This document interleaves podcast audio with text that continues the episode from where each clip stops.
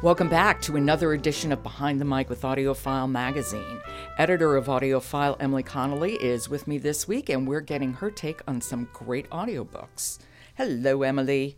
Hi, Jo. Thank you for having me on again. Not at all. So, what are we doing today? Where are we going? Today, I have a great new collection of middle grade short stories that comes from the We Need Diverse Books group, and they're actually celebrating five years of being here, and they've done so much work in these five years. Oh, wow. Okay. What are they doing? What's going on?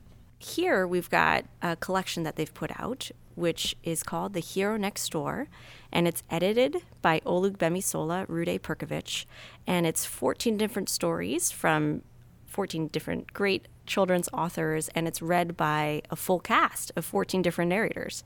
So, does one narrator read each story, or is there a mixture of narrators within one story? No, each narrator is reading each different story, and um, so there's a lot of fun listening that you get to do. I like the concept of it. I think it's a great concept. It's playing on the idea of what it means to be a hero, and there aren't really superheroes in this story. There are some heroes who are, you know, doing big, grand gestures, but a lot of them are about small acts of kindness, being a good friend, taking care of your family, being brave. Being brave, exactly. There's and there's some fantasy in there. There are mysteries. There are sports heroes. There are really good dogs. Oh, which I think is important. Very good dogs. And how long are, is the typical story, would you say? I'd say about half an hour. So they're really good if you want to have something to listen to with your kids in little chunks, maybe on car rides, maybe as a family after dinner. It's I think they're good manageable short stories. That's actually perfect for a kid, I think. There's such a fun mix. There's definitely something here for every kid. There's Hena Khan has a sweet story called Home, and it's read by Erin Cahill. And it's the story of a girl who's really excited about adopting her baby brother from Morocco until she realizes how hard it is to have a little. Until she realizes she has a baby brother. right. And Lamar Giles has a fun mystery with homemade bots and these two kids who are trying to solve this mystery. But the clip I'm sharing is by R.J. Palacio, and the story is called Reina Madrid and Frankie Corzo narrates it. It's set in the 1970s in New York City, and you really get a sense of the atmosphere there. But I love that in the story, her mom is really her hero. Well, let's hear an excerpt, yeah. I can say that this is a clip about Reina's wondering why anybody would want to go to camp in the summer because summer is the best part of living in New York City.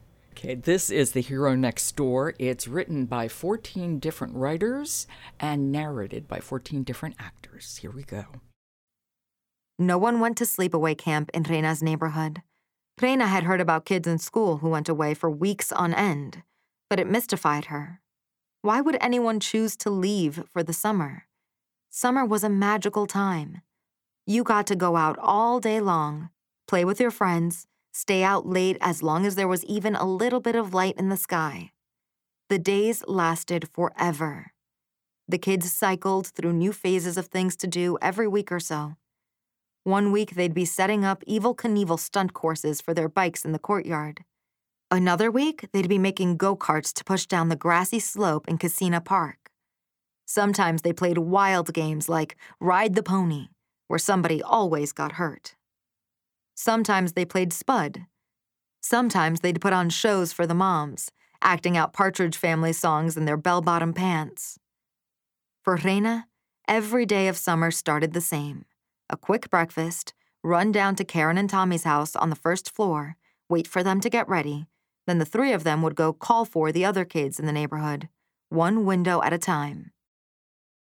Oh, summer was magical in New York City. It was. It was amazing. You just played and played and played. It was fabulous. I love how nostalgic this story is and definitely, you know, creates that atmosphere with the narration. Mm-hmm. I definitely remember, you know, the magic of being a kid during the summertime. And I think kids today listening will definitely appreciate that. Emily, thank you. Oh, thank you, Jo. Behind the Mic is supported by HarperCollins Leadership. Feed your inner drive to grow with audiobooks that activate your leadership potential. Find out more at harpercollinsleadership.com. I'm Jo Reed. I'll talk to you tomorrow.